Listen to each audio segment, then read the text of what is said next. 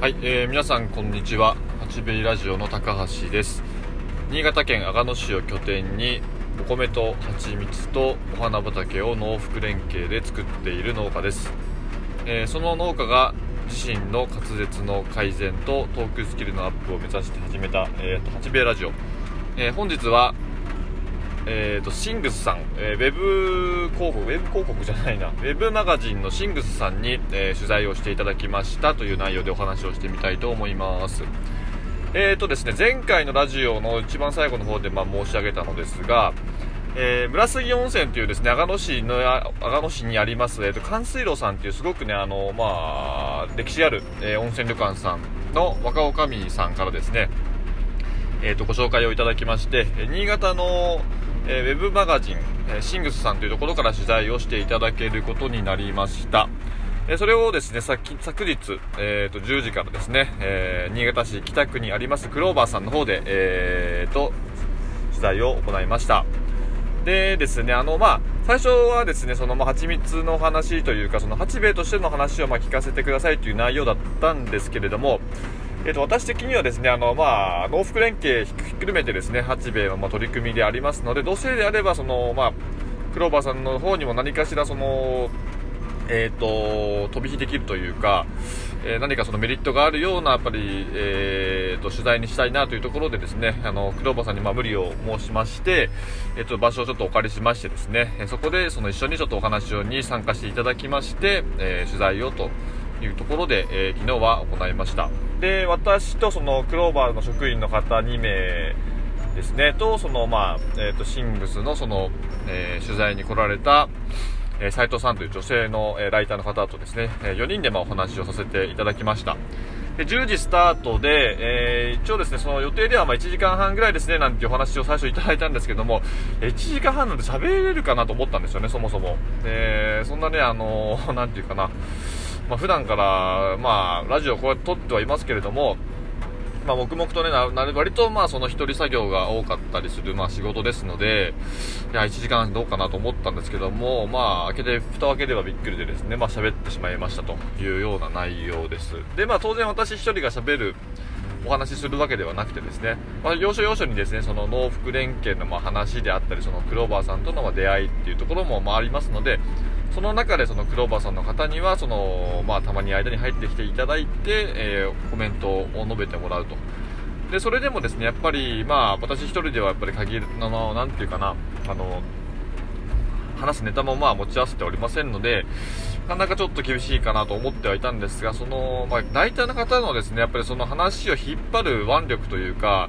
技術がとても素晴らしくてですね、その、まあ、お世辞でその聞いてきてくれているっていう部分ではなくてですね、私でそこはちょっと感じられなくて、まあもちろんあの、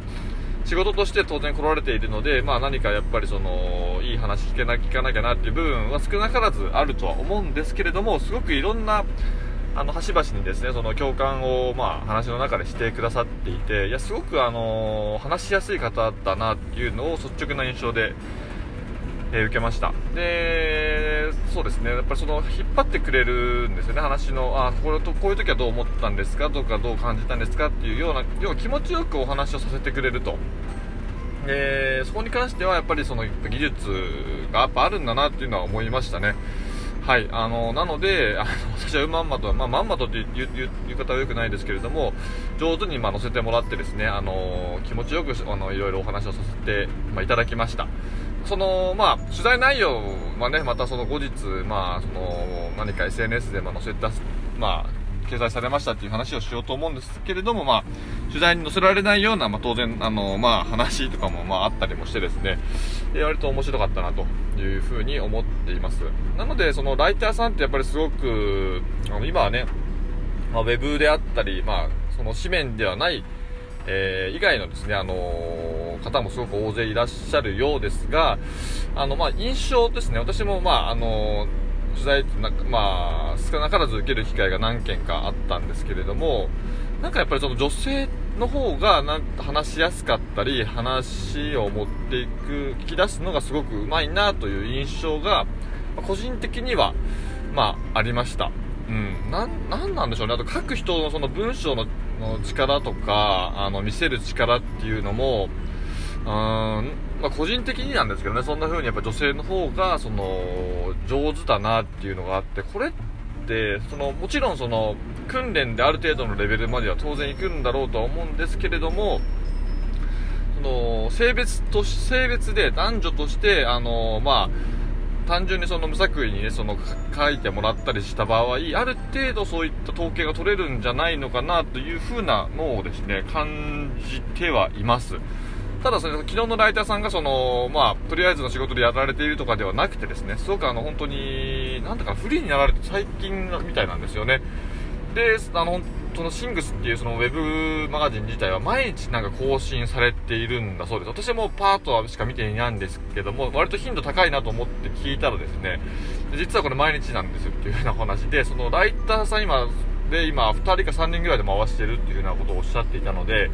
取材をしてそこから今度ま文字起こしをして投稿してでまたアポ取ったりっていうところでいくと相当な、あのまあ、爆発はま生まれているんだろうなと思っています。で、まあ、何の仕事にしてもそうですけどもいきなりやってそんなうまくいくなんてことはまあ、ほぼほぼまあないというか、まあ、あまあ、あってもまあラッキーぐらいなんでしょうけどね。あのー、やっぱりその爆発を踏むことで、そういった、まあ、ノウハウを蓄積したりですとか、あのー、こういう風にしていくと、その、例えばその取材相手が、例えば気持ちよく喋れるんだなっていうところももしかしたらあるのかもしれませんし、やっぱりそういったところで考えると、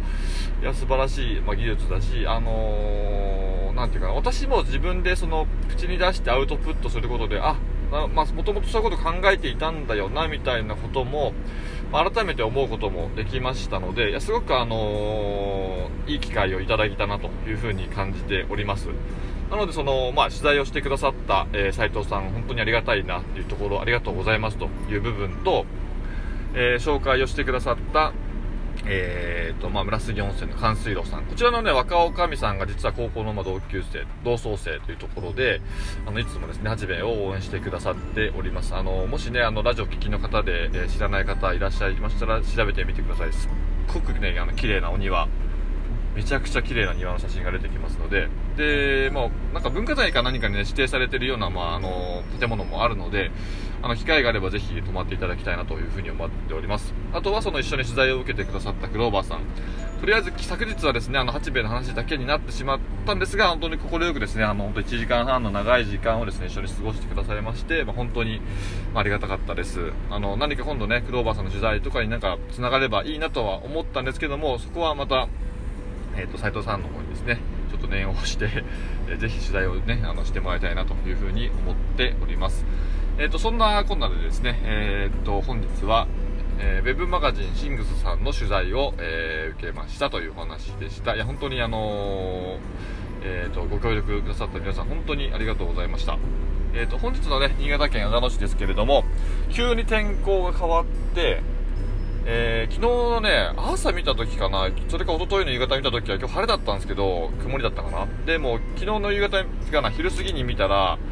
雨マーク、思いっきり一日雨マークですよっていう風な、あの、予報が出ていて、ちょっと、わあ、いよいよ梅雨入りだっていう感じで、まあ、まあとま梅雨に入ったんですけども、あの、今ですね、その、先週、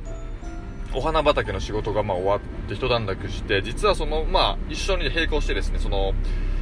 来年に向けてのその蜜蜂を増やす仕事として、女王蜂をまあ新しく今作っている最中なんですよね。その女王蜂を今度その、まあ、王がくっついていない、要は、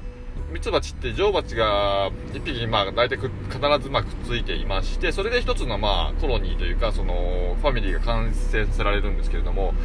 で、その、まあ、どうやって増やすかというと、まあ、たんまあ、簡単にですね、ざっくり説明しますと、女王蜂がついていない、まあ、群れを作ってですね、そこに、その、今、えー、作っている、その、新しく生まれるであろう女王蜂の卵をくっつけておくと、まあ、新しく、え女王蜂が生まれて、それが群れにうまく馴染んで交尾が成功して、ま、産卵を始めると、まあ、一つの、まあ、群れとして完成すると。まあ、いうような流れなんですけれども、えー、と、それがね、あのー、明日、違うな、明後日かな？えー、明後日、女王蜂が孵化してしまうんですよね。その、まあ、作ってる卵、卵というか、その、卵がですね、100個ぐらい、まあ、あってですね、それを、まあ、あの、今日明日でちょっと、頑張ってやらなきゃな、その、要は、王がいない群れを作ってってそこにくっつけてっていうのをやらなきゃなと思っていたらこの雨でちょっと今日できないとなってしまいました。ですごく今焦っているんですけれどもなんとかですね明日は、えー、と一応曇りの予報ですので、まあ、日曜日であの、まあ、子供たちもうちにいるんですけども、まあ、そんなことも、ね、言ってられないので、えー、明日は頑張ってそんな仕事をなんとか終えたいなというふうに思っているところです、えー、なので今はそれでですね雨の中ですねあのまあその新しくその作る群れのまた巣箱の準備を今いろいろ進めていまして明日は割とスムーズにね進められるようにちょっとでもねあのしくじらないようにっていうところでいろいろ詰めております。はい、えー、そんな中での、えー、本日は収録でした。えーと本日も、えー、ご視聴ご視聴ありがとうご視聴なのかな？ご視聴でいいんですね。すいません。ご視聴ありがとうございます。視聴じゃないですよね。ご清聴か。すいませんご清聴本日もご清聴誠にえーと、ありがとうございました。えーと、今日土曜日ですね。良い週末を皆さんお過ごしください。それでは、えー、さようなら。